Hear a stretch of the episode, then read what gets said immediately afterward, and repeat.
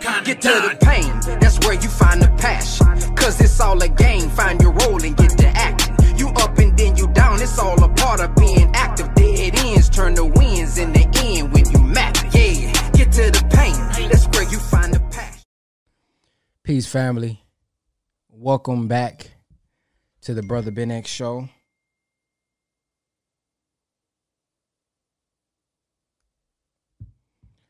Welcome back to the Brother Ben X podcast. And today we're going to be discussing a topic that is very touchy. Not very touchy. Well, I guess it is very touchy. It just depends on, you know, the lifestyle. We're going to touch on Crip Mac growing up without his father. Say Cheese TV recently released a video that discussed that. And I wanted to get you guys' comments on it. I think this can be very educational for those who are fathers and who will be future fathers to hear something like this and get this intel from daughters and sons and things of that nature. So we're gonna jump right into it. And just to let you guys know how this broadcast is gonna go, we're gonna go into the Crip Mac situation about him and his father, and then I'm going to let you all join in so you guys will be able to go to BenXLive.com. Matter of fact, if you would like to share your experience or share your thoughts about, you know, maybe not having your father, I would like for you to go to www.BenXLive.com. Go to www.BenXLive.com, and that will take you into the StreamYard so that you could chime in and share your thoughts. So here it is. Check it out.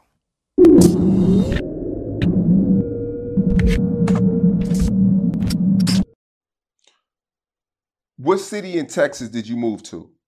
That was Houston, cuz. That was the A-Leaf shit. Okay. And when did you say that, you know, they're not doing the shit right in LA? Was that you when you were younger? I was out there, cuz, going to school. You know, out there in Texas, cuz, you go to school with different Crips out there, cuz, but it's different Crips from different hoods. But they more so, they all fuck with each other out there, cuz, every Crip from every hood. I just had left from LA and came back, you know, to Texas. Okay, and why'd you leave Houston? Shit, cuz, pretty much, cuz, I wanted to come back out here because I was in a detention shit in school. Okay. So you come back to L.A., what's next? Shit, came to L.A., cuz I got all my family still live out here. I got my aunties, you know. Everybody's still out here. What's your relationship like with your parents? My mama cool. You know, she real supportive. You know, she don't understand the gangbanging or the gangbanging politics, but I love her fight death, though. Mm-hmm. What about your pop? I mean, cuz, last I seen cuz was, damn, cuz, probably like 18, cuz, that was it. Okay. And y'all don't really speak much? Oh, all right. Yeah, cuz, I ain't seen cuz in some years, cuz, long fucking time, but cuz, nothing, cuz, left when nickel was two, so fuck cuz. On Crip, but I got I talked with I got my aunties and them on cuz side of the family, cuz I still, you know, here and there associate with, you know, but they don't like the gang banging shit. All right, now pop side of the motherfucking family, cuz mama, she a Belizean, cuz she from Belize. You hear me? On hood and They real fucking strict like, right? Now, cuz, my pops, cuz, right? Cuz, pops, mama is Samoan. They from Samoa. You fight me? On hood. Only know a couple cousins from that side and a few of them weird ass motherfuckers from my pop's side that's Belizean on cuz mama's side. You know, but a lot of them don't fuck with me, cuz. I really don't give a fuck. Oh, what do you think your dad is thinking now that, you know, you're famous? Y'all, I mean, cuz, haven't even contacted my mama, cuz left when I was two. So I don't respect no deadbeat ass nigga on neighborhood crib for motherfucker, cuz. Understand everybody don't got increments like that, cuz. If you can't see there and just buy your baby stuff, cuz, on neighborhood crib and see your baby and do you fight me on hood, fight your kids, cuz, fuck you on neighborhood crib. Deadbeats is nothing on hood. Did that affect you growing up? Did that create anger? Well, more so, cuz I just wanted you find me, you know what type of motherfucker cuz was, you know, just more so, cuz a nigga that was doing warehouse work and truck driving type shit, you know. Why did you initially move to Houston? What made you leave LA in the first time to go to Houston? My mama, cuz. She had a white boyfriend out there named Mr. Gary. And Mr. Gary was cool as a motherfucker. I respect Mr. Gary. Cuz was trying to push the Job Corp shit on me. I wasn't fucking with it. Okay, so you moved to Houston and he's trying to get you a job? No, cuz Job Corp is where niggas work. It's like school, but you work. So you went out there like, fuck that. Now, pretty much, cuz, I'm already going to school here. They got me in these classes, cuz, because I can't fuck it up, get into different fights and shit at Elsick Hastings. You understand? I wasn't getting good grades. I didn't give a fuck about school, cuz. I still don't give a fuck on hood. But, so pretty much they put me in a class, cuz, pretty much you got to look at the wall all day. But like I told you, I did a song with Mr. Manning. That's a great man right there. You know, I respect, cuz. You know, but that shit, cuz, nigga not gonna want to go to school. You looking at the fucking wall in detention every motherfucking day, nigga. I'm not doing this shit. Fuck this shit on hood. How does your mom react to that you don't want to do what her boyfriend, you know, want you to do? Well, she, I mean, what can she say when you're young? It's you make, she wants you to make the decision that she wants you to make. You know what I'm saying? It wasn't the decision I wanted, though.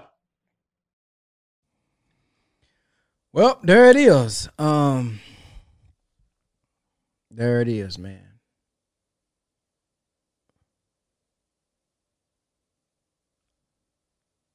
If you would like to share your thoughts on this topic, go to BenXLive.com. Come on to the show, BenXLive.com. Type it into your browser on your phone, and you can come on and you can share your thoughts on the situation or how not having a father affected you.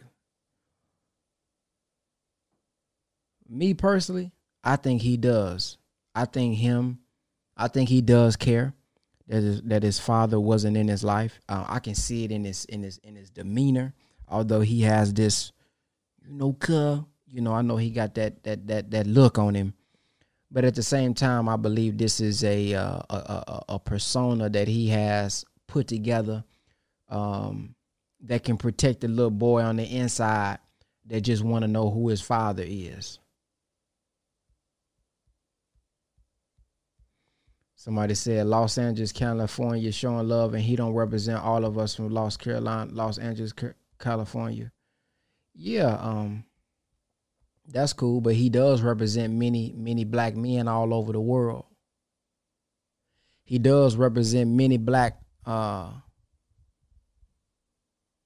boys all over the world who missing a father or didn't have a father that they can talk to, that they can call, that they can spend time with, that they can get to know, and they put on this persona as if it don't matter, as if it don't affect them, but it does.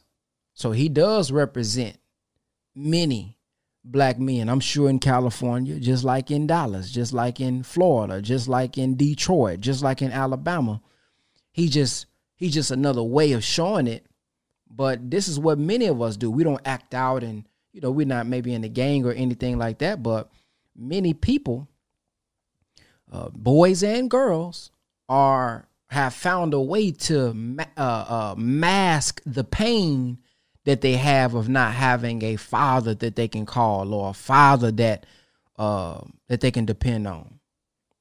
But I think, and just me looking at him, he cared, but he has to put this he got to be so tough with it to show that he don't care. But honestly, it's oozing out that you do care, and it has affected you, and you wanted him growing up. You know what I mean? So I wanted to do this live stream, man, and have you all call in or go to BenXLive.com so that you all can come on and kind of share your perspective on you not having a father. Now, would you guys rather me do a phone line where you can call in, or do y'all just want to do the StreamYard? Elliot Heflin say, I understand how he feel. Rejection from anyone is painful, especially when it's coming from your parents or your family members.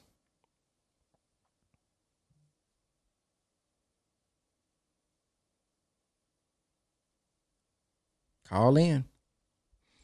BenXLive.com. Let me see if I can pull up the, there's a way that we can do, the phone number, but I'd rather y'all call in this way. So if you guys want to call in, you can call 903-347-8446. Let me put that on the screen for y'all. Maybe y'all like to call in. I thought I came up with another way where y'all can do this, but let me just do it like this here, where you guys can call in. Maybe y'all like using your cell phone. All right, here we go. There go the number up there at the top. Call in to that number right there. Call in to that number right there, and then we're gonna talk about this. Hold on. Don't call in yet. Allow. Gonna use this. Boom. Then they're gonna come through that. Boom. All right, there we go. Now we ready. So if you guys want to call in, go ahead and call in to that number right there, and we can have a conversation about it. Until then, we're going to bring Sister Unify us on. Can you hear me? Hey, I can hear you, but I can't see you. Yeah. I know you can't see me. That's because my camera is on another little thing. Okay. So what's your... oh, 1 second. Hold on. Peace, caller 682. Give me one moment, and then we're going to come right to you. Go ahead, Sister Unify. Okay. Well, my question when you were on the live on IG was, what if you have a father, but it wasn't much of a father figure? Mm-hmm. What I meant by that is because watching my brother grow up and how my father treated him was really horrible. Even on my end, like, my dad used me for things that he can get, like, money-wise, but he was a good father to me. I can't say he wasn't a good father to me, but my brother, no. And it affected him in a lot of ways. He became schizophrenic. He's been on the streets for years. He's 41 now, and I don't even know where he is. And all he ever said is he wished his dad would have been a better father to him. So it does affect you mentally, emotionally, and other aspects of your life. I mean, with him being so smart and so talented the way he was, like in poetry and everything else, he just let that go to waste and to the wayside because he really didn't care about life because he didn't feel like his father cared. Wow. Okay. Yes, ma'am. Thank you for sharing that. Okay. Thank you. All right. Man, I don't know what is going on with this audio. Caller, can you hear me? What's your name? Where you calling from? Are you talking to me? Yes, ma'am. What's your name? Where you calling from? Okay. My name is Jawia. I am calling from Texas. Texas. Okay. What's your thoughts? Mm-hmm. Well, I'm 46 years old. I lost my father when I was 13. Mm-hmm. He got murdered. And my life was not the typical every day my mom got up and took me to school. My mom was very religious, and the religion that she was in brainwashed her into thinking to take me and my brother out of school. So what I had to do as a young girl, being that my dad was murdered and my mom was in a religion and still in the same religion that took us out of school young, I had to go and get my high school diploma. I had to walk to work every day. And I lived in the toughest hoods in Fort Worth, okay? And I never made an excuse to say, well, because this happened to my dad or this was happening to my mom in this particular religion, I have to turn out this way. Because I did have a strong grandmother who encouraged me that no matter what you don't have, you have yourself. And you got to protect yourself. And in self, you just have to, you have to look at it like, I see what's going on outside, but I don't have to live like this. And sometimes people always make being growing up in the hood, it's just a poor neighborhood, but that don't mean everybody's living poor-minded. You don't have to live poor-minded because you're in a neighborhood that you don't have. Because I had life. So let me, you know so, what I so, mean? So and no matter what my mama didn't do. So let me ask you this. The question is, you not having a father in the home or that you grew up with, how did this affect you as a child? No. It affected me, but I didn't make that an infection. You get what I'm saying? I made little things. Even if it was walking to school or walking to work or I dreamed, I drew, anything that you could possibly do. I played baseball. I mean, I would get the baseball and get all the hood kids and we would play baseball together. You know what I'm saying? It's what you make out of your environment. You do not have to be that project minded thing. You just don't have to think like that. And trust me, my mama took me out before I could hit the 4th grade. So not to cut you off. At the end of the day, when I sister, not to cut you off. The question is, how did it affect you? You're talking about how it didn't affect you. The question is, how did not having a father, how it did affect you? That's what we want to hear on this particular podcast. Okay. Well, it affected me through the fact that I needed that protection. I needed daddy. That's what I did need. I did need, because I'm a pretty girl. So, you know, walking up and down the street and sometimes seeing drug dealers or, you know, gang members that's neighborhood kids that be trying to test you or fight you or something like that. The infection of not having daddy to protect me, you know, just walking, even the protection of my mama, you know, the choices she would make by listening to religion that was, you know, messing up her mind. Had I had my father, religion wouldn't have affected, we would have still been in school. You get what I'm saying? Religion wouldn't have took a toll on her mentally, because it did. And how did religion affect you? How? What are you speaking of specifically? Oh my God! I have the opposite effect. Everybody always run to. I'm running away from religion. It affected us to the point it broke all my family up. Yeah. So what happened? I mean, so like, you know, what part of religion was you following that messed everything up? I was born in this religion. It was Kojic. It divided. Soon as you try to get it out, they fuck with you. Excuse my French. They mess with your mind. They trapped me as a kid. I was trapped, you know, and trying to come out. I'm coming out by myself with my kids, and I'm married to a preacher's son. And it's hell because I didn't choose to be in this religion. It chose me. And me and my mom have a messed up relationship because of this religion. And I love God with all my heart. I'm still not getting no clear answer though on what part of it messed it up? Like what part of the religion that was followed messed it up? Everything. I'll take all day. Okay. Give me two of them out of everything. First of all, it split me and my family. family up. It split. It didn't bring me and my mother together. It split us up. So it took the weakness of a single woman, and it split her and her daughter up. So it left us, especially a woman like me, vulnerable to having to fight men off, having to know the difference between a good dude and a bad dude. So split.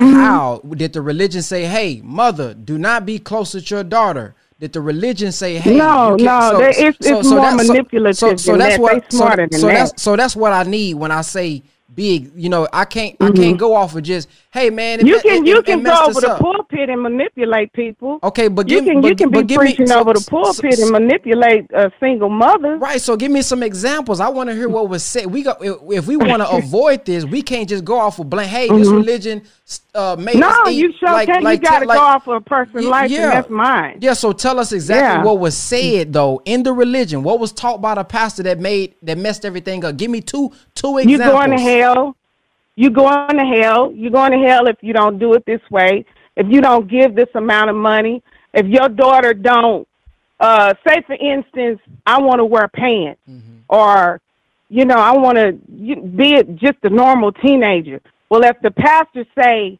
no, or it's really kind of hard to kind of explain that in one sentence, but if he say no and it's wrong what he's saying, and he's not bringing me and my mother together, it's splitting us up. You know. So y'all got divided because you wanted to wear pants. I wanted to change religions. Okay. I wanted to change religion. They promised I would go to jail. They prophesied. That's how they do. They prophesy and say you're gonna go to jail if you do this. So they scare you into staying into the religion. Oh, it's a cult. I see. It's a cult. So the two examples, and it's dangerous. So what I heard was you wanted to wear pants, and you know they wouldn't with that. That's what split. I guess that's what split y'all up. And then it was a little bit of everything. No, I'm saying that's a part of it. All kind of stuff. Yeah, that's a part of it. And child molestation, rape. I mean, it's more than, and this is not a joke. This is for real. Yeah, it's more than just. Yeah, I just want real life examples, because when people say religion, often we give these blank things. But if we can be specific, maybe we can help people out or help people understand what actually happens. You can have normal-minded people. You can have healthy-minded people, like I was, and in that healthy mind, you can mess up a person so to the point where you'll cause them to start drinking and smoking, and it's the opposite effect of what you're preaching. And it's almost like you're preaching more to win them into going into the casket than you're preaching to keep them out of the casket. And that's what I begin to see. It's like, okay, I'm getting pressured more. I don't want to drink. I don't want to smoke. I don't want to do none of these things. I want my education, you know. And it was the opposite effect. They were doing the opposite of what they show on TV, you know, because, I was born in it. So it's the opposite effect. And I'm trying to get me and my kids out of it. Gotcha. You know, because that's dangerous. It's dangerous to see a healthy-minded child go into being a crackhead or on crack because of the simple fact maybe you saw the pastor having sex with his cousin, or maybe it's so much stuff going on, it's pedophilia going on in the church that they trying to cover that instead of covering and protecting the kids. It's deep. Yeah, I got you now. That's all I was asking for right there. That's what I needed. That's where I needed my daddy. Yeah. Now that makes sense. Now that's an individual.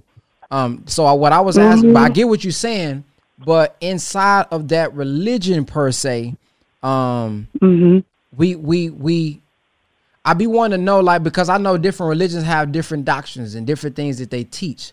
So some people are split up based on what's taught.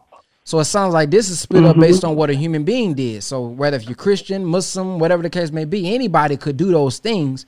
So instead of saying, hey, this religion did it, no, this person wasn't even following the religion. These people, yeah, you know, it's people, it's men. Yeah, it's men over the religion. Yeah, so they not even following it. So we get our family split up, not based on the religion per se. The religion probably don't never say do these type of things, but the men who's in power, who's misrepresenting was being taught. Mm-hmm. This is what actually split up the family, and that goes for organizations. Right. So somebody may do something in an organization. Mm-hmm. We can't say, "Hey, the Black Panthers split up my." But when they this particular person, when they consistently, yeah. But when, if it's that particular person, I can't blame this organization. Or it's this person that has been manipulated and lying on me, and unfortunately, they're in a leadership position. Mm-hmm. So I'm not against what you're saying. Mm-hmm. I get it totally. I totally understand it, but I just like to get the actual facts. It may not have been the religion per se. It's the person that's in front of it representing the religion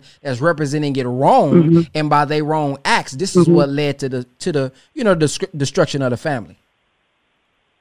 Right. Yeah. Yeah. Yeah. When it becomes death and sickness and things involved and you're not helping those people. They're actually helping you. Yeah. They're paying your bills. Mm-hmm. And I understand getting the organization together and you got to, come together. But if you see your community going down and you got 5 churches and they all affiliated with each other, that's not helping my community. Mm-hmm. That's hurting my community. I rode through my hood, and I just realized we had 2 Black doctors. We don't have no Black doctors in our neighborhood. We have all these Kojic churches sitting up here, and they dead. Renee, you can feel free to call in, Renee. I'm sorry. It's just dead. It's just our neighborhood is dead. Yeah. There's no more life. It was streets full of people, full of kids playing. There's no streets full of kids anymore. Now it's a Mexican neighborhood. It ain't Black neighborhoods no more. It's Mexican neighborhoods. So at the end of the day, when someone say our hood, we don't have a hood no more. Our people are dying, if not dead. Mm-hmm. And if they are in there, they sick. Mm-hmm. That's what I see. And that's my hurt. That's my pain. And I'm trying to keep my kids away from that. I want my kids to be strong-minded, my son to be a man. I see too much, too many men getting turned out. Yes, I'm sorry. I love all people, but I want to see our men be men. Yes, ma'am. Well, listen. I'm tired. Well, I thank you for calling in. I pray that you find the men that you're looking for that can be a good example for them. And I look forward to it. I've been married for 15 years. Oh, well, they got the man. He don't even go to church. Well, they got the man. The man you've been married to for 15 years, he's the first star. No, he ain't. Oh. I'm getting a divorce. Oh, well, he abusive. Oh, that's a whole other topic. We're going to talk about that on another. Now we finna go down a whole nother road. Well, that's a whole nother level. Yeah. Well, I thank you for calling in, sister. There's somebody out there for you. Just be patient. All right. Thank you. All right. Peace. Woo. My. Yeah, come on, Sister Renee, call in. I know you got some stuff you want to say to me. Go ahead and, come on, call in, and whatever you got to say. Now, I seen somebody say, is this about Crip Mac or somebody else? Both. This was initially about Crip Mac, and then we talking about the effects of not having a father for anybody. Thank you for calling into the Brother Ben X Show. What's your name? Where you calling from? Crip Mac or somebody else? Both. You gotta turn me down. You gotta turn me down in the background. Listen through the phone. Okay. Yes, sir. What's your name? Where you calling from? Elliot Heflin, Atlanta, Georgia. Yes, sir, man. What's your thoughts on the show? I want to really touch base on that about the father situation. Like I mentioned in my chat, that I understand the brother. I understand them because rejection is very cold, and for a person to, I guess I can say this, The caller previous to me, she said her father died. But there is a larger impact, a more powerful impact, when your father abandoned you and he's not dead. Mm. That's a whole different level when you can actually see him and hear him, and you know he doesn't do anything for you. There's a big difference. Mm-hmm. But I can say now, to get back on your topic, as far as did it affect me? Yes, it affected me. And I am Dr. Elliot Heflin. Come on, Doc. I am the first doctor in my family. So, yes, it affected me, but it affected me in a different way that I said I did not want to leave the legacy that he left. Mm. In so many words, I didn't want to leave a bad taste in my children's mouth. Can I ask you, let me ask you a quick question. You said your father, yes, go ahead. He's still alive, but the painful part is that he's alive and still not in your life, right? Yes. Now, for those who are fathers, because I think this is good intel, for those of us who are fathers, what's some of the things that you will want from a father that would fill that void that you may have? Is it just a phone call? Is it going out sometime? Is it guidance? Is it advice? What does that look like to make you feel like, okay, he's a part of my life? It's the ordinary thing of recognizing accomplishments, recognizing that you are a well-groomed human being and you're able to function. You know, being your cheerleader. Mm. You know what I mean? You need that. You understand what I mean? Like I said, I'm Dr. Elliot Heflin. And I have walked across the stage 4 times, and he has never been there. Okay, so and you would think that someone with a relationship with someone like that, that's the last thing you would miss as a father. You understand what I mean? Something that society considers important. Mm. That's good. So you want that support, that acknowledgement, man. I'm your cheerleader. I'm proud of your son for what you accomplished. Yeah. I'm proud of you for becoming the first doctor. I'm there for you to support you and be there. Yes. Okay. But you got to hear it from strangers. Yeah. You understand me? You're not hearing it from your family. You're hearing it from strangers. Mm. And it's not the same, man. It's not the same for somebody to really turn their back on you. Yes, sir. It's something. It's something. Yes, sir. Believe me, it's nothing like someone dying or, you know, they becoming mentally ill or something like that. They're right there. You're seeing them functioning. Mm-hmm. To be transparent, he lived 3 houses away from us. Oh, wow. And he never came and say, "Hey, sir, how you doing? Let's go get some ice cream. Let's do this. Let's do this." Nah. So. Mm. Yes, sir, man. Well, I thank you for sharing that, brother. Yeah, I just want everybody to know that, really. I understand, you know, of what he's going through or whatever. The guy who was on the, you know, that you showed on the clip. Mm-hmm. I understand exactly. Let me ask you this. Yes. Why do you think your father wasn't in your life? Do you have any clue? I don't know why. I just can't even imagine that, man. I can't even imagine having a kid and not acknowledging them. I just can't. So that's something someone has to tell, you know, he has to tell me so I would know. I can't understand it. Because me, myself, as a human being, I couldn't do it. Mm.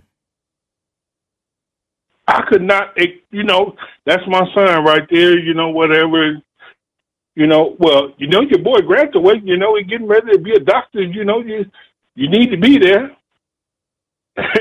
Is someone having that conversation with you? You understand what I mean? Yeah. So You know, and it's, you know, I haven't, you know, I didn't grow up in a, you know, in a, I guess you can say a sheltered environment. I was very exposed to the streets. Mm-hmm. So that's not an excuse, but I knew it was always more. You know what I mean? I knew that God didn't just create me to be a banker. I thought more of myself than that. Even the people who I hung around with, they were bangers, but they only thought of themselves as bangers. I always thought of myself as more than that. Mm-hmm. I just refused to believe that's what God put me on earth to be, and that's it. Yes, sir. Well, man, I thank you for calling in and sharing that, brother. Okay, no problem. All right, peace. All right, man, that's heavy, man. It's one thing to have, you know, family that die. He say, man, but it's a whole different thing when he alive. There go the number. Where's Renee? Come on, Renee, call in. Let me know how I don't understand and all that other stuff you were saying about me. Call in, get it off your chest. There go the number right there to call in. Peace, welcome to the Brother Ben X Show. What's your name? Where you calling from? This is Christian. I'm calling from Pennsylvania. Yes, sir. What's going on? Peace, family. Just wanted to share some as far as, like, you know, what we've been discussing about the black fathers and fathers in general being present in my life. At the time, I was young in adolescence. I'm 22 now. I did have a shaky relationship as far as, like, with my family. Long story short, my stepdad, he had married into the family. We didn't have the greatest relationship, so my biological father was the president.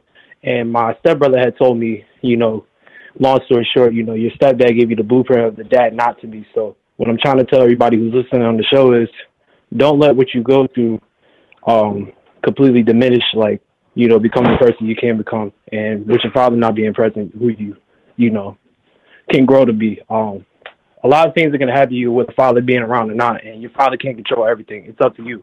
So you can use that pain of your father not being present or a father being present and become the best version of yourself, you know. Don't use that as an excuse like the previous brother has said.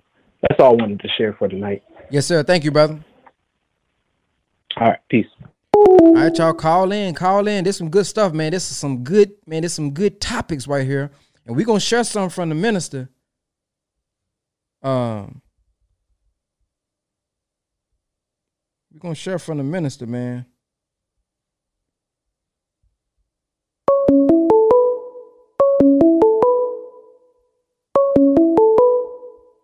Peace. Welcome to the Brother Ben X Show. What's your name? Where you calling from? Hold on. I'm calling in regards for someone else that wanted to share their opinion.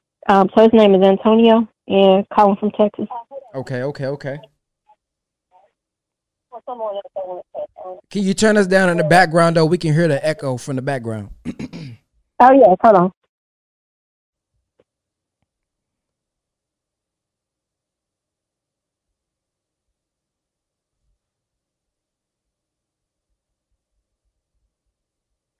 Are you there? We can't wait too long.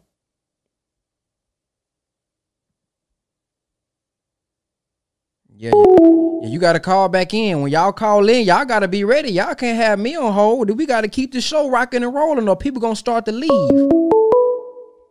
Peace. Welcome to the Brother Ben X Show. What's your name? Where you calling from? Hey, my name is Corey. Corey, I'm calling from Texas. Yes, sir, man. What's your thoughts on this? So basically, man, just to be on the transparent side, you know, I follow you, man, Brother Ben X, and I love what you're doing, man, and I love it, man. But, you know, just speaking from my personal life as far as the father side, but just to speak on this, brother, I seen somebody put in the comment section, and I totally agree with it. He's a misguided soldier. Mm. You know what I'm saying? He has the heart to follow something. He has the heart to be down. He just misguided, and with him having a lack of a father in his life to teach him certain things that us young boys should learn at an early age before we hit adult age. You know, he missed that whole lesson. And so instead of a father was there, the streets was there. So somebody gonna teach you something. You know, you're gonna learn a lesson somewhere, whether it be your mother, your father, your sister, your brother, or these streets, jail cell, or any of that stuff. Somewhere in your life, you're gonna learn something. And sometimes we pick up the wrong habits because we lacking. We lacking support systems. We lacking fathers.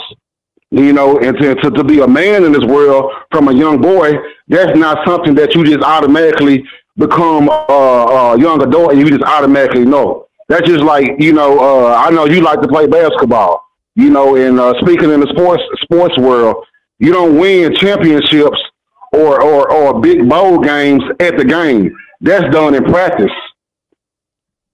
So in order for a man to become a man, he has to be raised by a man and taught certain responsibilities and disciplines has to be instilled in him when he becomes that point and it's time to be a man. Once he becomes the age of being a legal adult in the world, that does not make him a man. You just legal. Your age is telling you that you're an adult.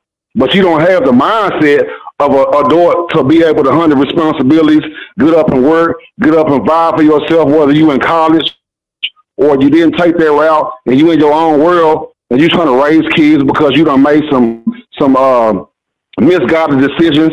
And you know what I'm saying? So do you think a lot of these men who may be deadbeats are children who was born by men who wasn't men either? And I speak for myself. I can't speak for nobody else. My father, I love my daddy to death, but because my daddy wasn't raised right, he didn't know what to do when he came to raising me. He was learning on a whim. He was learning as he go. The same thing I did when I was a young adult, when I was a young parent. I had my first child at 19. Before I had my physical child, I was the father of my stepkids. You know, and I raised, you know, I got 4 daughters and 1 son, you know what I'm saying? And to this day, I'm still struggling with seeing my kids. So that's a whole other issue right there. You got men out here who got kids out here that's trying to be a part of their kids' life, but you're dealing with a bitter or emotional person that's putting you through hell, excuse my language, and you can't even see your kids. You know, you're missing birthdays and all kind of important stuff. And you know the world is saying, "Oh, he's a deadbeat." Oh, blah blah blah. You putting stuff on social media. He did that and the third whole time. It's a father out here that loves his kids and prays for his kids every night. You know, yeah. And that's real. So you know what I'm saying. I understand that brother is misguided, man. You know, my father, he loved me to this day, and my father is 75, 76 years old.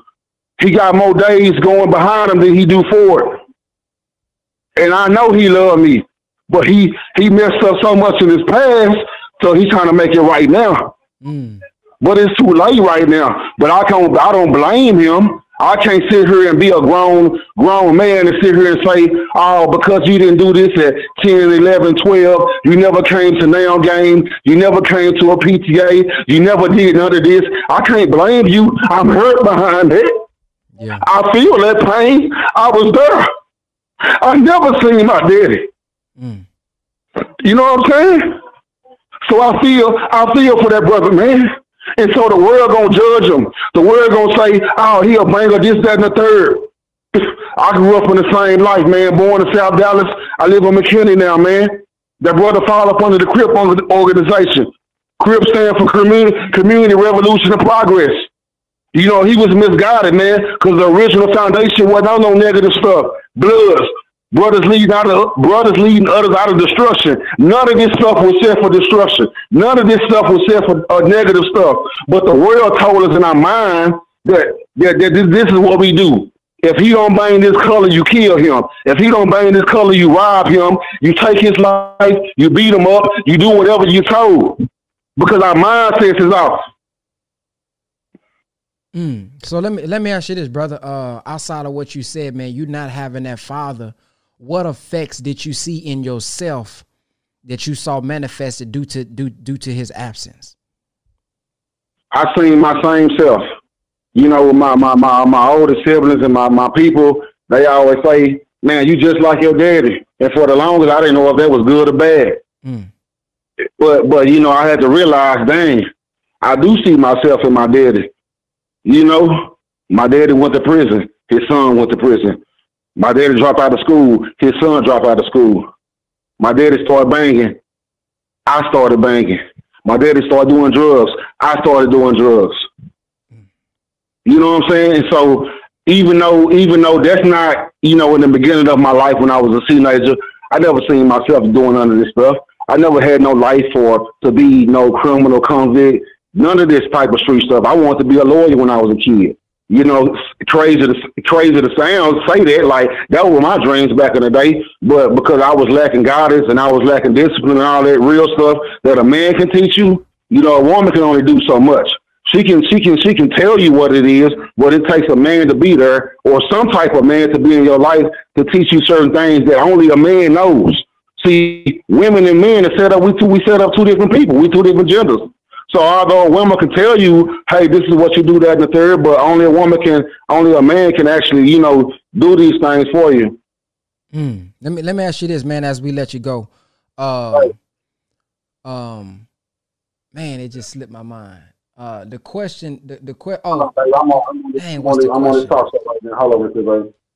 question is, man, I don't want to let you go without asking. I forgot the question I was going to ask you, man. The question was going to be something about the father. I already asked you how you thought that it affected you. Dang, man, I forgot what it was. It was going to be good too, man.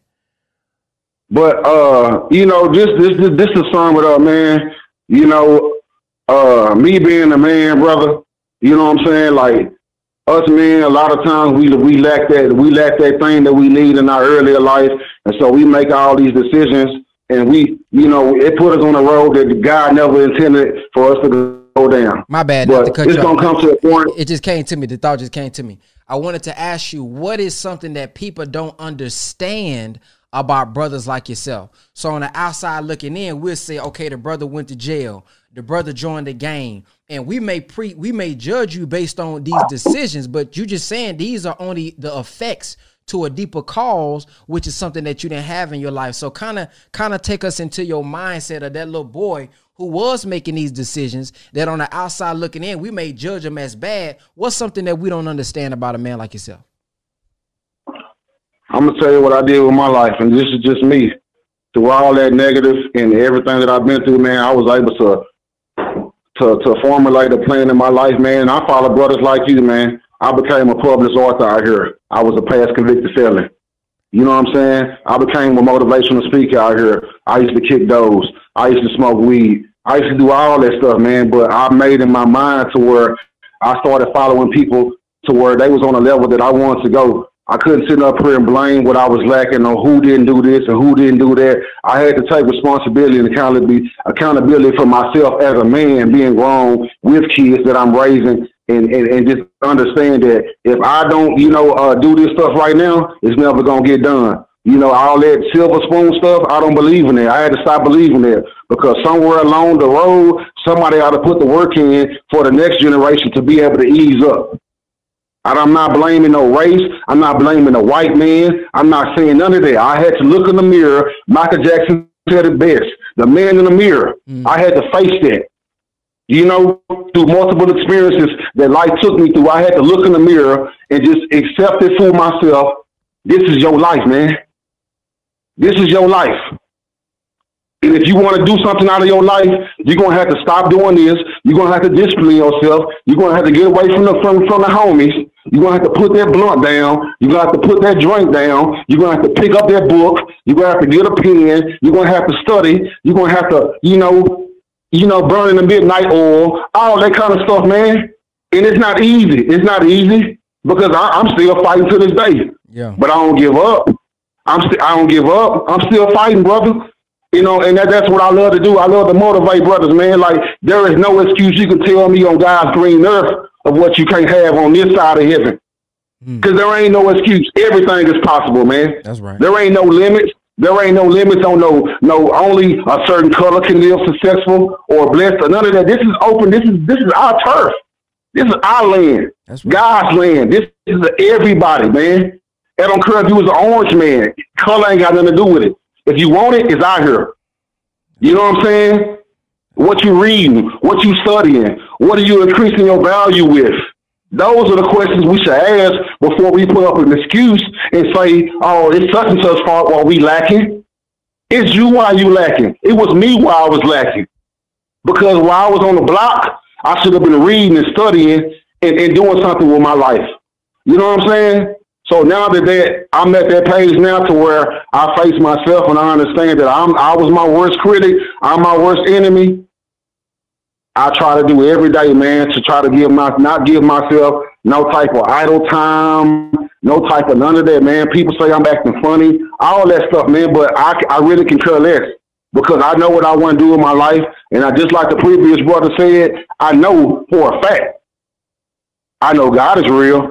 I know that I was not put on this earth to waste time and crash out and be a gangbanger, smoke weed, kick those, rob people, sit on the block. You know, all that irrelevant stuff. That was not the plan. My mother I didn't sit in my mama's stomach for 9 months to come out here and crash out. Come on. It's the purpose for my life. But it took for me to go through those experiences for me to understand that though. I didn't get it at first. Everybody tried to talk to me, man. I used to blame my family, how my people don't want to mess with me, how such and such turn their back on me. It wasn't that, man. It was me the whole time. And I was blaming the whole world, man. And I ain't just saying, I ain't speaking on from a standpoint as if I got it all together. I'm fighting every day, man. I'm 1 foot out the hood, 1 foot in, man. I'm 1 foot out the penitentiary and 1 foot in, man. It's a choice. OG told me in Huntsville doing life right now. He said, you can choose your choice, but you can't choose your consequence. And that stuck with me ever since, man. And so every day I'm fighting to make the right choice, man, because I know it's not just me out here. I got kids up under me. I got kids that's going to have kids eventually up under me. Yeah. I got a grandson right now, so I can't play no games. We only get 24 hours a day, man. Man, let me ask you a question. Do you got Instagram? I do. What's your Instagram name? That's CoreyTheAuthor86. Corey. Is it C-O-R-Y? C-O-R-Y. Yeah. The Author. Yeah, brother Corey, man. I remember you, brother Corey. Man, I want to get you in contact with I know your voice sounded familiar. I want to get you in contact, man, with brother Winford, man. I think y'all share a lot of similarities. And I believe that he'll be able to help you, man, with what you're going through. He'll author too. Brother Winford, that's the one who's always with me, man. I think y'all will make a great partnership because now he's speaking in schools and things of that nature as well. Man, what's your Cash App? My Cash App is $ $EnjoyLife86. Enjoy Life. But even beyond that though, $EnjoyLife86. Okay. Well, but even beyond that, though, brother, man, I just want to tell you personally, man, while we on the line, bro, you inspire people that you don't even know exist, bro. You know what I'm saying? You a young brother doing it, man. It don't matter, you know. People gonna try to distract you and get you off your mission and say this, that, and the third, bro. But it's times, man, every time I see you tap on my phone, bro, I'm tapping in, man. When I see you talking about that digital real estate, I'm tapping in, man. I'm sitting here trying to get these ebooks together right now so I can send them out to the specific people that I need to send them out to. So you creating a game plan that you don't even know you touching the world right now, brother. Praise be to you. You don't even know that. It's people that you don't even know existing on this earth that you touching their lives, man. So I'm gonna tell you, keep going, brother. Keep going, man. Regardless of what anything going on, any type of roadblock or any of that, man. Keep going, bro. Because it's people like me that need to hear that stuff, man. You know what I'm saying? Because I'll be fighting these choices every day. You know what I'm saying? I don't went all the way legit. I'm trying to do this book, promote, learn the marketing side, learn the promotion side and all that stuff. So I'm soaking up this game. I never had nobody to teach me this stuff. I don't have degrees. I didn't graduate. I got my GED and TDC. So I'm teaching myself this stuff, bro. So I want you to keep going because it's an each one teach one type thing. Because the same game that you dropping down to us, we able to drop down to the next person and the next person. And that's how it's going to keep on going on and on, bro. And I love you, though, bro. I love you, man, for real, man. Man, likewise, brother, man. I appreciate it, man. Let me know if you got that Cash App I just sent you.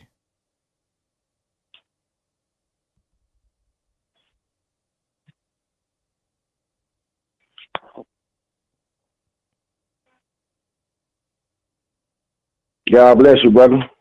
You got it? Yes, sir. Man, and anybody else that's watching this podcast, man, shoot this to the brother, man. You can use that to go do something with your children, man. Invest in those ebooks, man. Get some stuff done and continue the good fight, man. I'm going to send Brother Winford your information, man. Have him reach out to you and whatever y'all can kind of build together and do together, man. If y'all put anything together, never need to use the platform or come on here to talk about it, man, just let me know. Most definitely, man. Y'all be blessed, man. It was a pleasure speaking with you. To whoever listening, man, keep on fighting, man. We was created for a purpose, man. We're going to keep on fighting. Yes, sir. Appreciate it, brother. All right, brother. Peace. Man, boy. After we're going to end with that call right there. Now we're going to go into our next section now, man. Oh, man, that was powerful, man. Do y'all hear the pain? This is the pain, man. And I wanted to do this show for a specific reason. I wanted y'all to hear what men are dealing with that y'all don't know about. And I want us who are fathers to hear from a boy's perspective what they needed so that we can do a better job at being a father. So yeah, Crip Mac is the one who everybody know, but Crip Mac is really just an example of what's going on all over the world. So let's hear this lecture of the minister, this clip where he's talking about what a father is. Check it out. Beneficent. It means the doing of good. God does everything good. Huh? Well then, what kind of father are you and you are not beneficent? You did good, you made it, you got it here, but that ain't good enough. Now you got to do good to provide for your offspring like the God provided for us. Before you knew you had a need. Man, this is beneficence here. The God creates in the womb eyes. Now the baby don't need eyes in the womb. It's in a bag of water like fish. It develops nose and ears so that when it comes forth out of the womb and the eyes open, the eyes can behold the magnificent creation of a beneficent creator. Huh? Before you knew you had a need, milk was forming in the mother's breast for you and me to nurse from. See, a good father don't wait till a need arises. The good father is anticipating. Because a good father understands that this that is brought into the world has needs. I put it in motion, therefore now I have a duty by what I produced. So there is no good father without duty. There is no good mother without obligation or duty. When you shirk your duty and your responsibility, you're not in the image and likeness of God, because he has never shirked his duty or responsibility to one of his creatures. He has provided for the tiniest creature all the way out to the furthest and most huge of the planets. Everything is provided for. How you doing, Father? Are you providing for yours? Huh? Providing don't mean buying them a pair of Nike sneakers when they ask.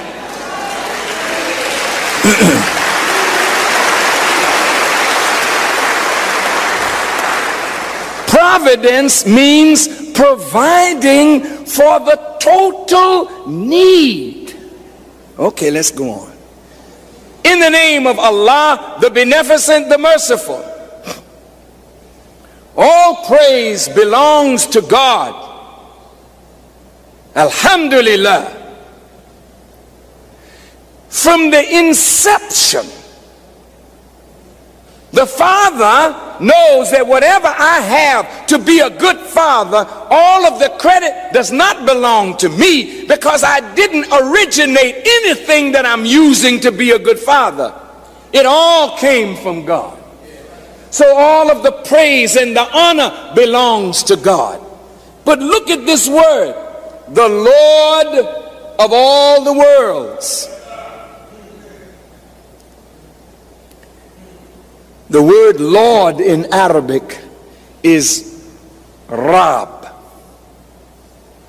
Rab means one who nourishes, nurtures a thing, making it attain stage after stage until it reaches its eventual perfection. So when you say in the opening that you as a father, in your genes, you are from God, then you have in your makeup the ability to be beneficent and the ability to be merciful. You also have the nature to be a nurturer, an evolver of your children and of your house and of everything that you touch. You are supposed to be able to make it attain stage after stage until you reach perfection. You marry a woman and you're living in a room. You're going to stay there for the rest of your life? Some of you are satisfied living in a little room, making babies and staying in a room. And you think the woman is out of line when she said, I think we got to move. Hey, don't push on me. Don't push up on me. I'm doing the best I can. Shut up. You're not doing the best you can. Because if you were doing the best that you could, the God within you, tied to the God who created you, would allow you to be beneficent and merciful, and would allow you not only to nurture your child, but to nurture your surroundings and evolve your community into what it should be.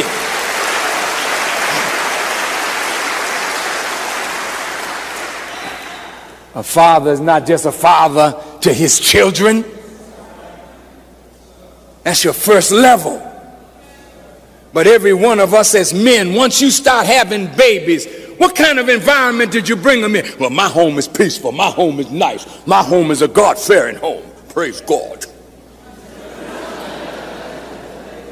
What's happening next door? What's happening across the street? What's happening in the playground where your son or your daughter got to go and play? What's happening in the school? Don't tell me you're a good father and you don't have any community interest, no community concern. Because once you provide a child with life, then you got to look at all aspects of life and become intimately involved with the development and nurturing of that.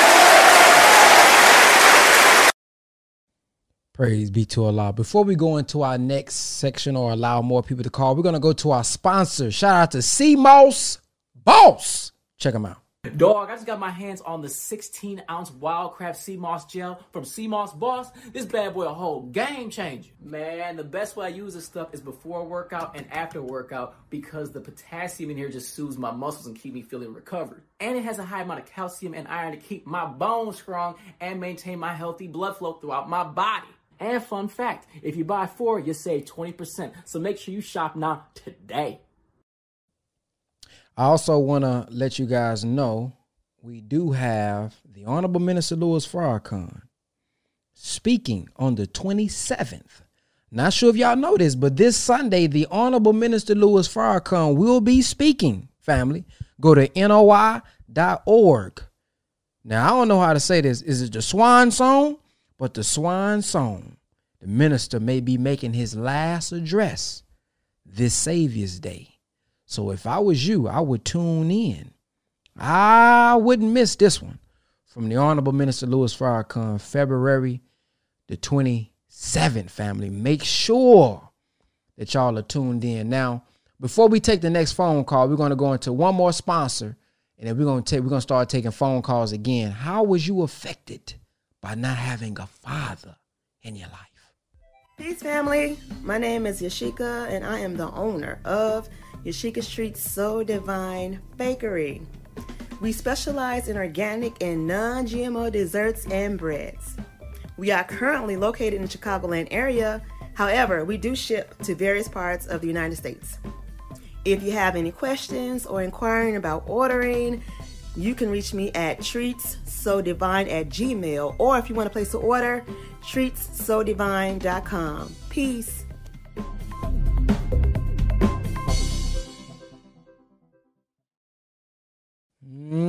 Treats looking good. Treats so divine. Here goes the number, y'all, to call in. If you guys want to call into the show, here's the number to call in, tap in, and share your thoughts on this perspective before we go into the next part of the show, which is the Honorable Minister Louis Farrakhan may be giving his last address. You don't want to miss this one. 903-347-8446. Call into the show if you want to talk about the absence of a father. How has it affected your life, man? We done had some deep calls, man, some great phone calls that has given us some great insight. And that's what I want this podcast to be, man. I want y'all to be able to have the stage and be able to call in and share your experience and share your perspective.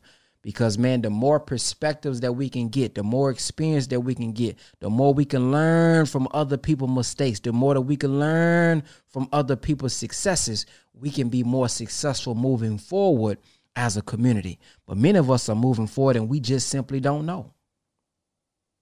We don't know. The Brother Cash Out was Enjoy Life 86. Peace. Welcome to the Brother Ben X Show. What's your name? Where you calling from? My name is Elijah Muhammad. Assalamu alaikum. Wa alaikum salam. Yeah, I'm calling from Oklahoma City, Oklahoma. Yes, sir, man. What's your thoughts? Pretty much, I grew up without a father, and I mean, I was confused for a long time, to be honest with you, because I mean, for several reasons. One, I didn't understand, you know, his absence. Now, in the community I grew up in, I'm 41, so I grew up in the 90s. I'm an 80s baby, but I grew up in the 90s, and you know, a lot of us didn't have fathers, so I didn't feel awkward in that sense, but the impact, you know, was way greater than what I thought, you know, at that time. Coming up, I was confused. A lot of our friends was confused, but being in an environment where there's acceptance, you know, and then, of course, the social norm at that time as well, like, you know, we got a mama, but we ain't got our pops. But deep down inside, you know, I'm crying inside. I got the nights where tears is just rolling down my eyes because I'm knowing, you know, early 90s, it's gang bang central. Crack and mass incarceration. You know what the Clintons did. And, you know, so we watching, you know, men get locked up, gang bang, shooting at each other. And I'm confused. I'm like, man, why is this happening? So, you know, you go to school, you got a couple of partners that do got fathers, and you looking like, man, They ain't facing the same problems I'm facing, you know. Still, like I said, confused, but you understand that, man, the father matters. You looking at it and saying, hey, it really do matter. But, again, amongst your social peers, you like, y'all have accepted it. But, see, the acceptance don't remove the pain. The pain is deep. And the other side, for us, a lot of black men, we don't have a platform to heal.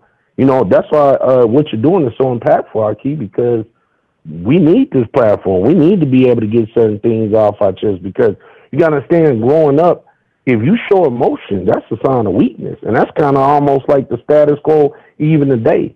You know, boys are told to be tough, don't cry. It's okay for the girls to cry. Now, we understand that, you know, You got to be prepared for how cruel the world is, but still, man, you got a lot of this pain that's bottled up, and then, you know, the outlet becomes promiscuity, the outlet becomes drugs, the outlet becomes alcohol, because we don't have, you know, mental health you talked about. Matter of fact, if you tell somebody the way mental health is described in our community now, it's like, hey, man, you got mental problems, man. You need help, man. You need counseling.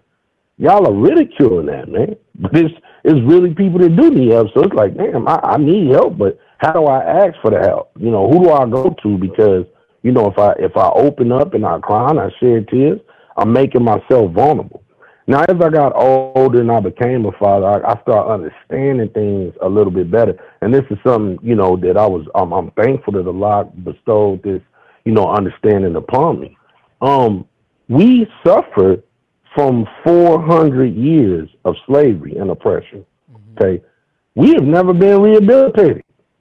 We have never been rehabilitated. So for a long time, I blamed my father.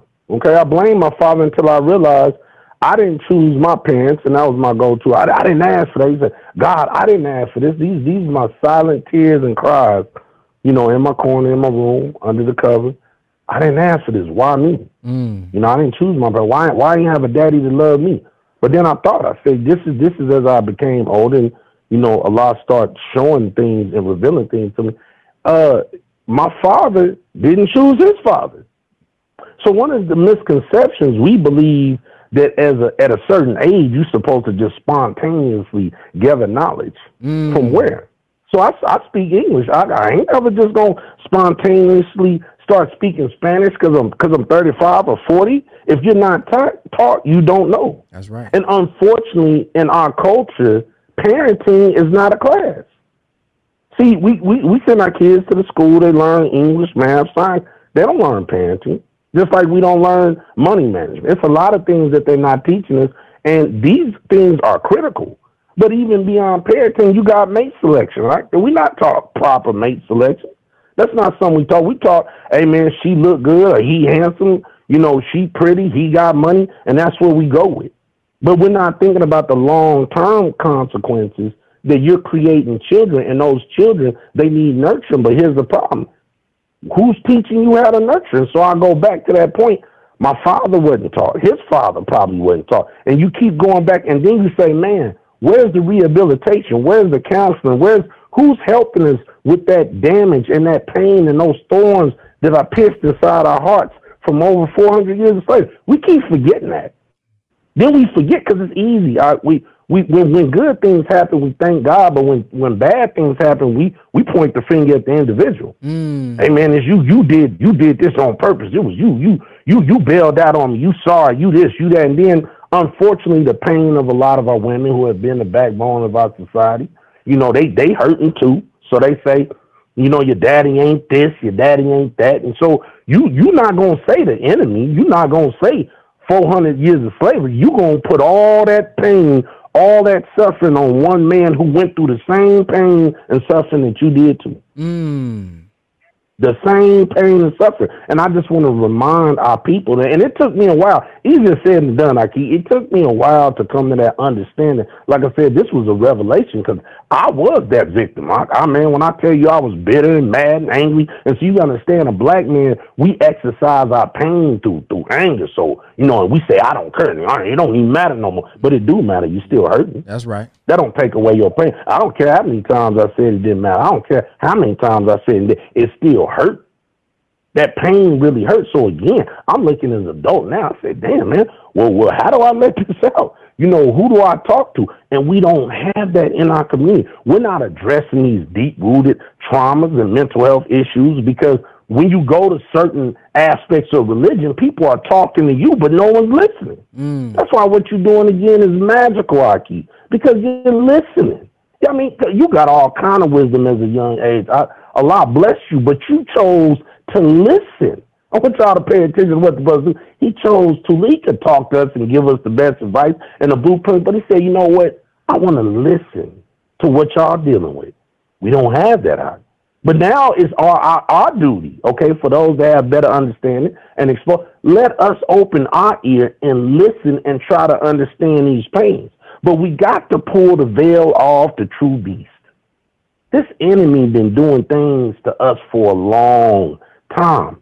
We got to stop blaming each other for the enemy's condition that he placed us in. We got to stop doing that. And we got to solve the problem, because I do know this. As I complained and I griped and I got angry, my condition didn't change. Right. It didn't change until I said, you know what, I'm going to do something different. So as I raised my children, I said, you know what, I'm going to be there. I ain't going to miss out on your life. Allah has blessed me and my children in tremendous way. I got a 14-year-old daughter right now, Aki, that is graduating with 2 college degrees from 2 universities in May 13th, May 14th. You know, doing interviews and everything. And that's because Allah showed me a different blueprint. It was like you said earlier. Well, the minister just said this actually. It ain't about the tennis shoes that you buy, the money and the materialistic thing. We looking at the iPhone, the video games and things like that. That's not it. It's teaching them the things that you weren't taught.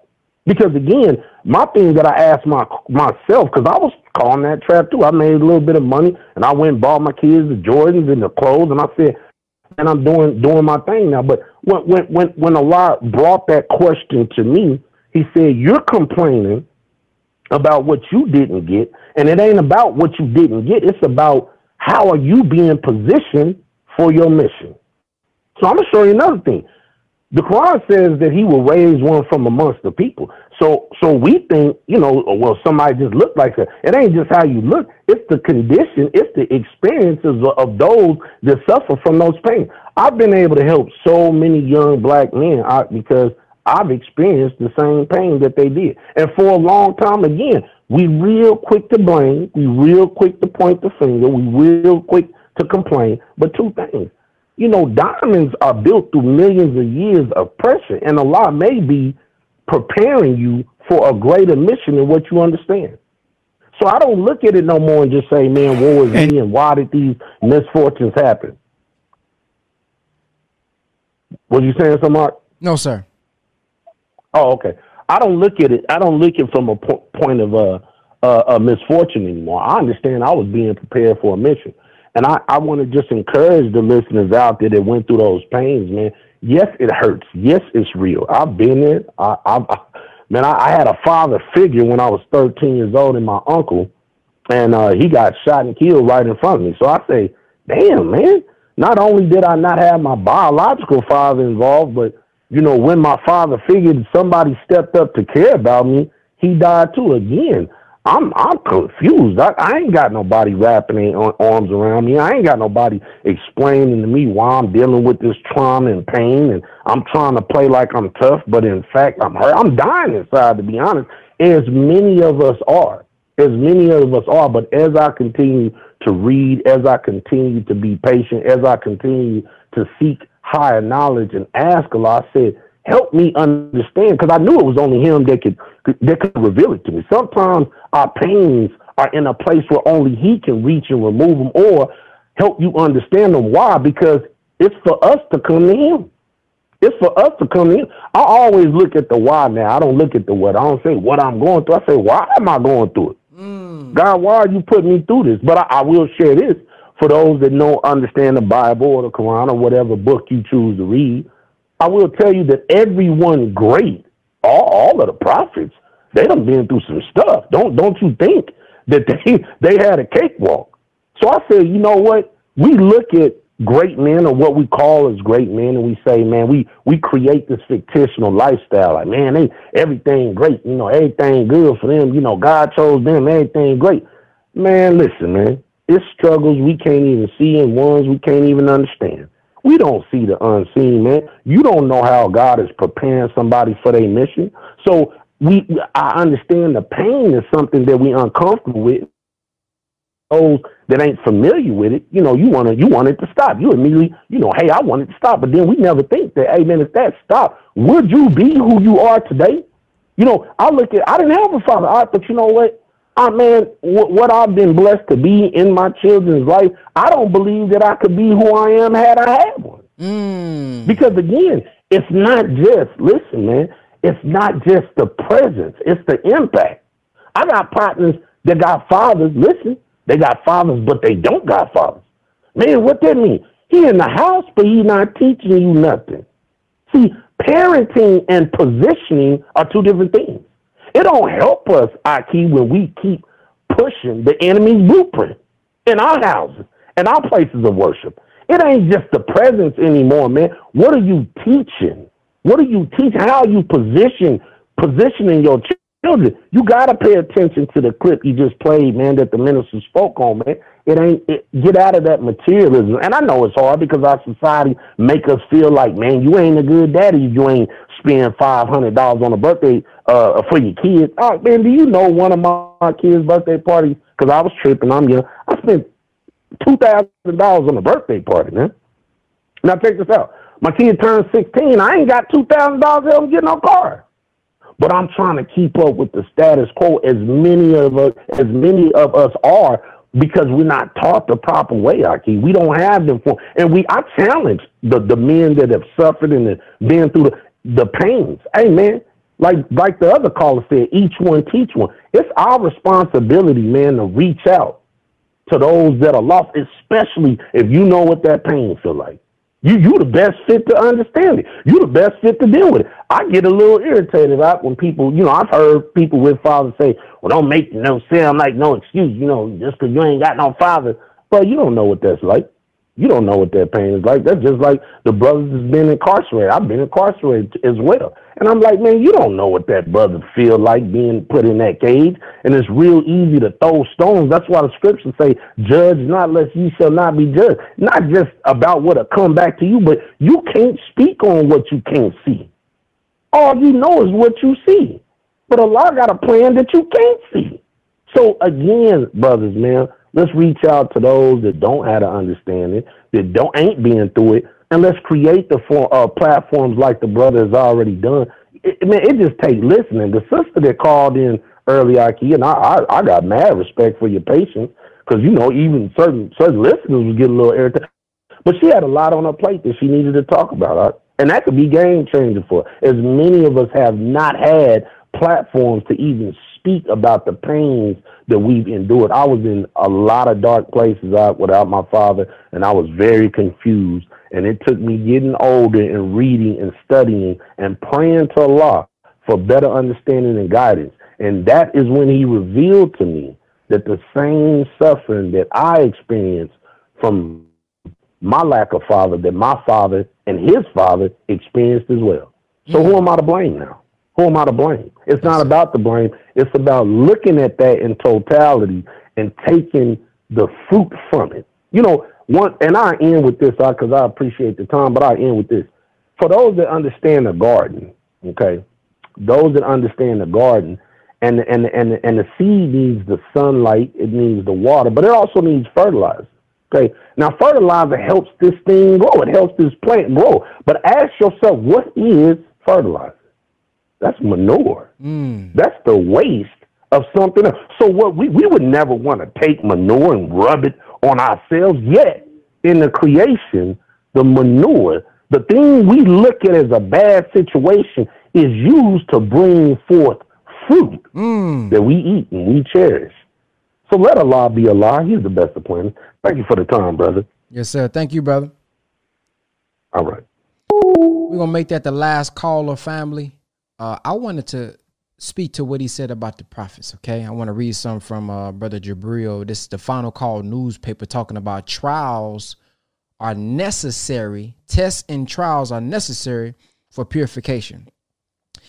It says, like Jesus, Paul and other disciples had to suffer for the gospel or body of wisdom God had revealed. This suffering was due to the difficulty in getting the people to see and accept what they taught. God used their suffering as a means of purifying them so that they were made better vessels in the transmission of his truth. Let us look at this in terms of the subject tests and trials. What is a test? What makes a test a test? What is done with a test once it is either failed or passed? What effect will passing or failing this test have on you? Just in what way does this particular test, which involves Jesus, serve Allah's purpose?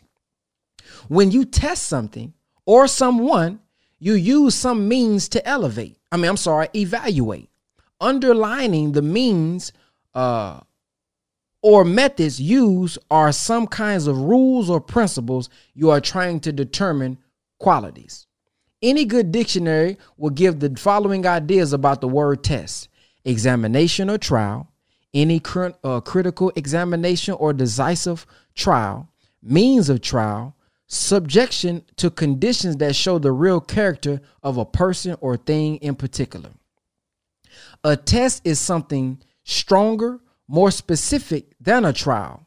It is a trial under approved and fixed conditions, or a final and decisive trial as a conclusive or past experiments. In a test, you determine something. A test settles a controversy. A test is a decisive trial. A test is a way of establishing something or reaching a convincing conclusion.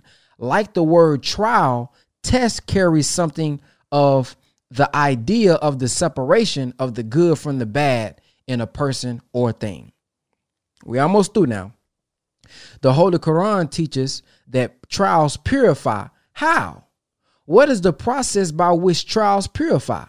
How does that which is so painful, so uncomfortable, so difficult result in the removal of impurities in our makeup or character?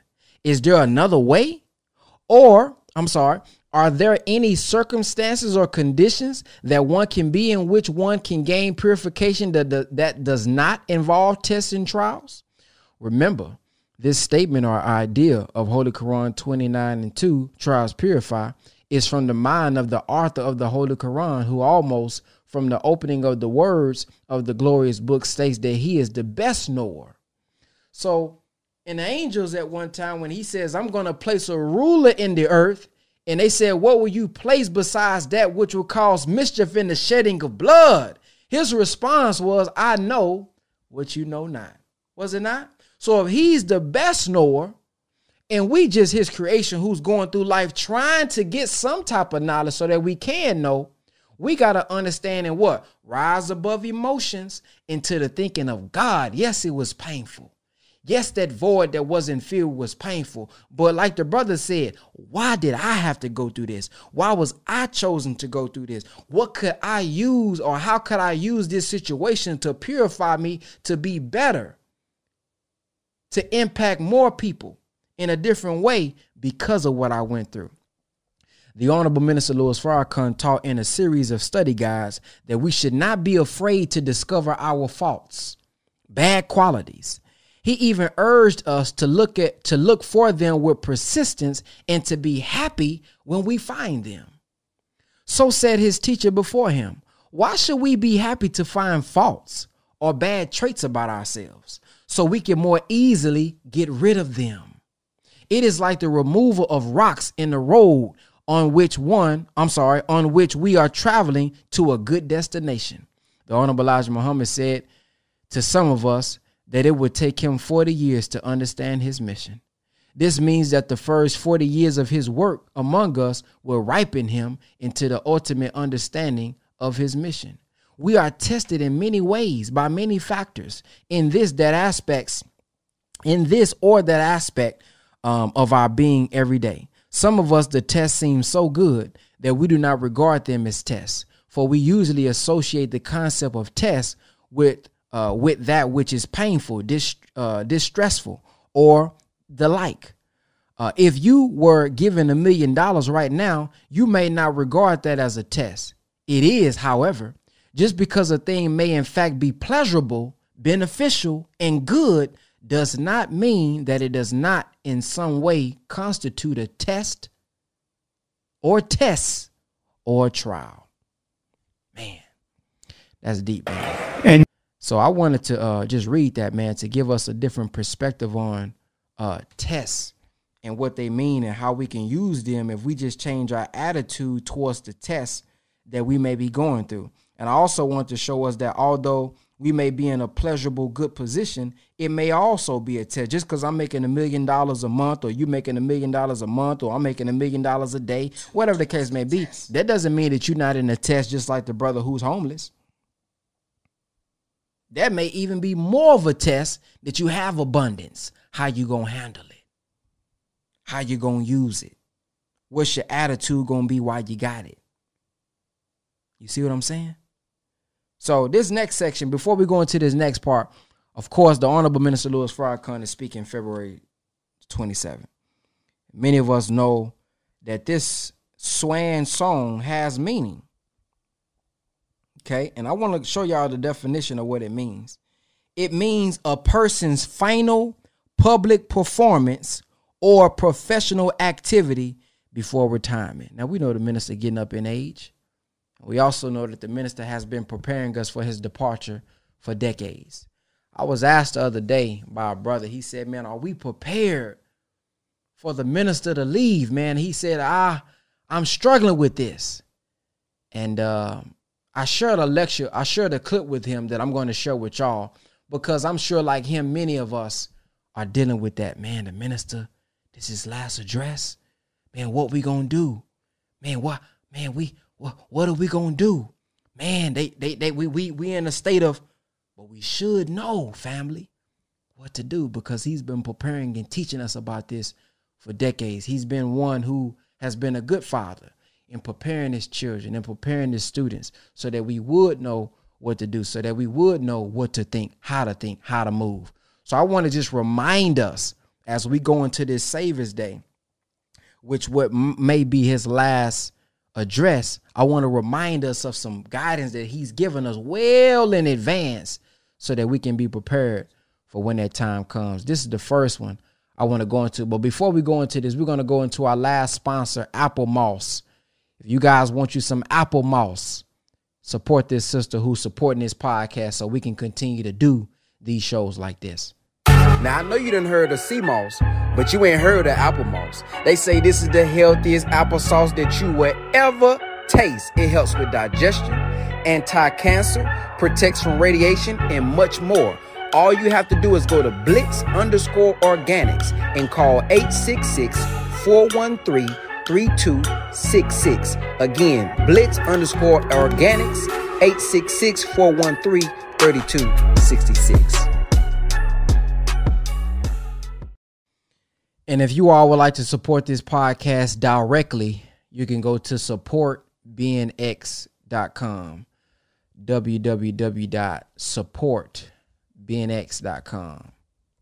And this is how, if you guys like my shows and my topic, if it's impactful for you all, this is where you can go to support your brother. I want to play this clip from the minister real quick as a reminder. You Muslims,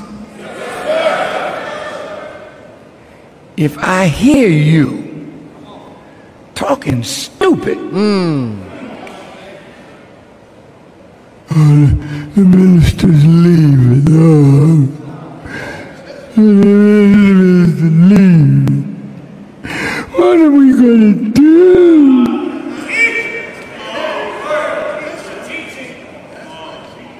You sound foolish. Come on. And you sound like a disbeliever in God. God is not going anywhere. He will be with you as you are with me. He's not going to leave you alone. What are we going to do? What are you doing now? Just keep doing it, but do it better. What are we going to do? Keep doing it. What we doing, do it better. Become more united. Become more loving. Become more wiser. Spread the truth more. Help people more. This is what we can do. You look at those what he say, that loaf of bread in the end. And he gave everybody, they loaf or whatever. This is the bread. This is the life. All of us have gifts, skills, and talents that we focus on our gift. We focus on our skill. God has deposited something in all of us that if we come together and present that, the minister is still here. Didn't the scripture say, I've been among you all this time and you still ain't seen the Father? Well, if we embody that spirit, that mind, that soul, that heart, those principles, that character, he'll be present for the people still, you know. And I want to share this clip, man. This is a clip where it was like a street brother.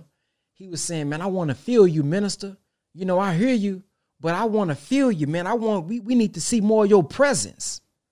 And the minister, of course, gave a wise response, but I want y'all to listen to the minister's response, man, and think about that when he departs, when he's no longer physically here, when he's no longer speaking, when he has given his last address and you feeling like, oh, man, I need to. I want you to hear this minister response to this brother and really take it in for whatever you're going to be going through as the minister departs. Your question, brother. It's you, sir. Brother, I got your attention, sir, because the brother wanted to address you with a serious question, so it was him. All right. Can you speak loudly, dear brother? As-salamu alaykum, brother. Wa alaykum salam. My name is Elliot Heflin. I was one of the brothers that came to Chicago in 1992. You know what I'm saying? We were the originators of the piece. Yes, sir. Disrespecting no brothers, you know what I'm saying? But we the ones got this piece popping, you know what I'm saying? We're not feeling nobody. Sometimes we get a little upset, you know what I'm saying, when people make us speak for us or say something without, you know what I'm saying, addressing us. No disrespect to my descendants, my brother, I love you very much, you know what I'm saying, but we need to feel you, you know what I'm saying, Mr. Farrakhan, because we holding on to this piece, and we've been holding on to it, and right now I still can go to Nixon Garden, never was able to go in there since 1970, I can go right now and get plenty love, you know what I mean? What I'm saying is that we need to feel you on a personal level, you know what I mean, because this truth is getting fragile, and we need to get some fruit for you so we can feed our people, if you understand what I'm saying, you know what I mean? And that's what I wanted to say, because we need to feel you. We need to see, really hear from you, Mr. Farrakhan, because this truth is standing out. Thank you. Brother, may I respond to you in this way? First,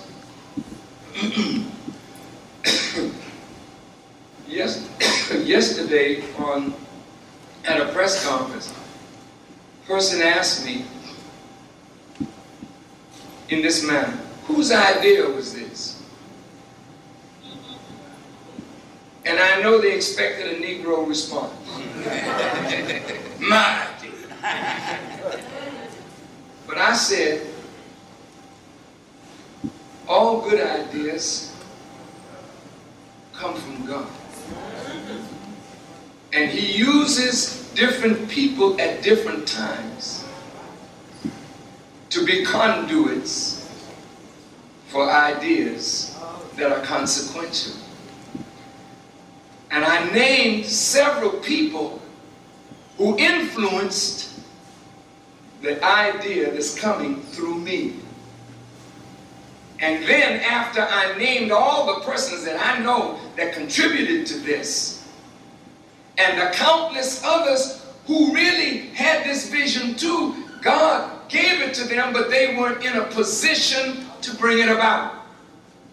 But at this moment in time, I have been raised by God to a level of, what you call it, notoriety or popularity, so that this idea can come through to fruition through an individual. But the individual now must not get carried away, lest God rebuke him and punish him. I'm saying that to say, my brother came to Chicago, sat across the table with other brothers, and the brothers passed away now, one of the brothers that was at that table. And he stood up and a brother said, man, I shot you X amount of times. And they reached across the table and they shook each other's hands. And they went back to Los Angeles to work on again, truths. Now I hope we understand that when we are bleeding and dying, the thought is going to come up in many minds. how should we end this? And many are going to say, let's work toward it. But there's a one or two or three who will work diligently and sacrifice much to make it happen. My thought is this, and I hope you accept. God knows what each one of us do, and He is the rewarder of our good. If I do good to be seen of men, God sees me better. And no matter how much people cheer for you, God knows the heart. Yes, sir. Yes, sir. And you don't get away. I have many ministers who tell me, Farrakhan, I'll take your tapes. And I'll play them and get my sermon together. But I don't tell the people where it comes from.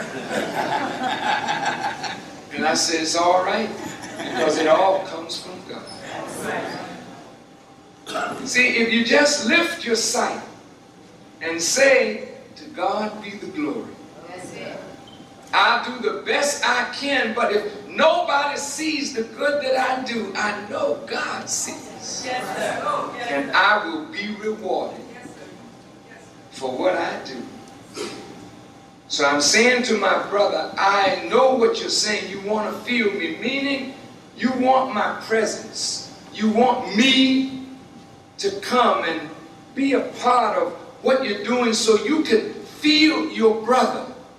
Because you felt me that night at the table, but you have not felt me since. And that's really what's so sad. You know, I have a spirit that I believe comes from God. Because I love you, I can't help myself. I'm in love. And I'm so in love with you that dying as well as living for you comes easy to me. Because I really know that I can never die. They may kill my body, but the ideas that I represent, they can't kill. But what has to happen, since I can't be everywhere? Those who claim to be with me should adopt a spirit that my brother can feel in my absence, that there's a brother here that I can feel too. Farrakhan is in Chicago. Farrakhan is in Ghana. Farrakhan is here. Farrakhan is there. But spirit can be everywhere if we who say we love the brother and what he represents and love our people will come down off of whatever horse we riding on and let our brothers feel that we truly love them. And you know, my dear brother, I have many ministers and captains and foot soldiers. Some don't like my way.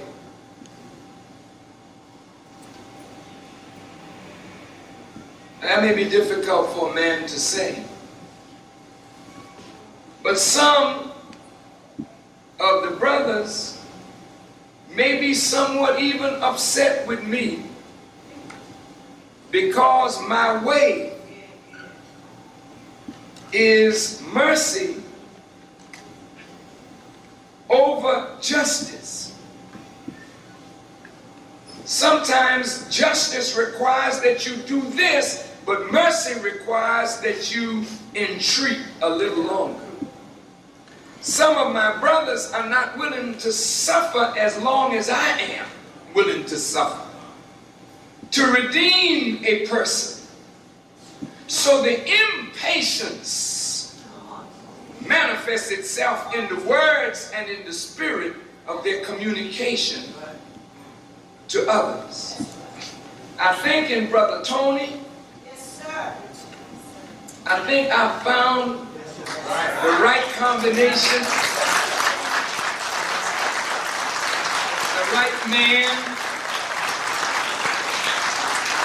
to represent the Honorable Elijah Muhammad in Los Angeles. This is not to take away from anybody else, because Brother Wazir, if he's in here, yes, sir. Yes, sir. Brother Wazir is a man from the street, and Brother Wazir always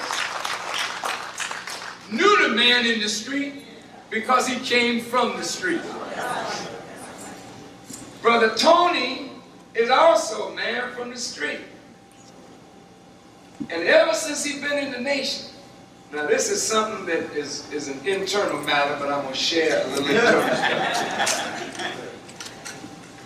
See, the thing that you got to understand in all organizations, there's envy, there's jealousy, there's interpersonal conflict, there are people who are striving to be this or that and don't care how they get there.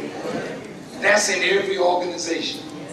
So even though the nation's teaching has such high spiritual value, I mean, you look at it, you say, whoa, this is great, but the people have to measure up to what we're being taught.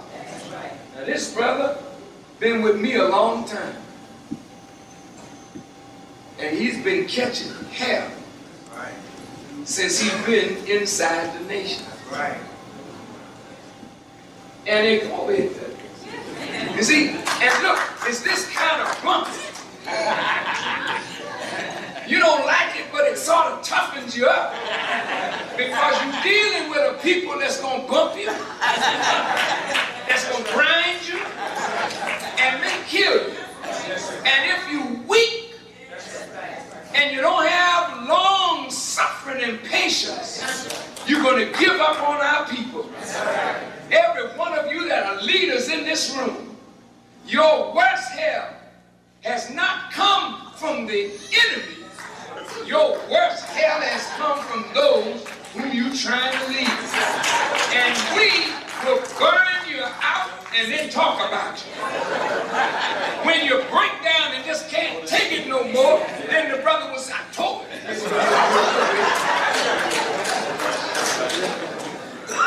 But he has withstood all the bumping, the grinding, the rejection, the enmity, the jealousy. And I would see him sometimes, he'd be beaten up, bruised, not physically. But the worst bruise is the bruise that you feel in here. And I would say to brother, hold on, brother. I got a city, a big city that I'm going to put you over. Just hang in there. I didn't know it was going to be Los Angeles. And finally, an opening came, and I said, brother, would you go to Los Angeles? And he's only been here a short while, but he's made a huge difference. Right? And I hope that all of you will get to know him better, and he get to know you better, and work with him, because really, we are your servants. And if we could just learn how to serve black people, then the brother back there will feel me and my presence, even though I'm not here physically. I will do my best, brother, but my schedule is so rough, and I'm literally exhausted right now. I've been going from early morning to late at night. It's almost like a political campaign or something. And I'm exhausted, but I'm filled with joy at what I see. And so, brother, if you don't see me as often as you need to see me, I want you to be able to call me when you need me, so we can talk to each other. But don't let the peace, even though fragile, don't let the enemy weigh you down. So there it is, man.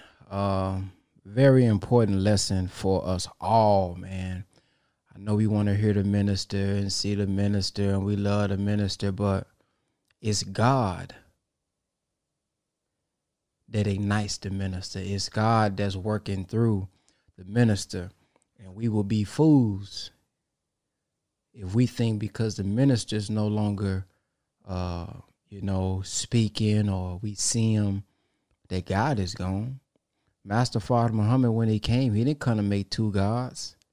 He came to make us all gods. So what are we doing to develop that spirit? What are we doing to develop that knowledge, that wisdom, that understanding, those principles, so that we can continue to live on that legacy and move forward and grow as a people? So I thank you all for listening, man. And if you guys would like to support the show, go to www.supportbenx.com, and you can become a monthly subscriber or a monthly supporter of this podcast, man. Thank you all for listening. Assalamu alaikum.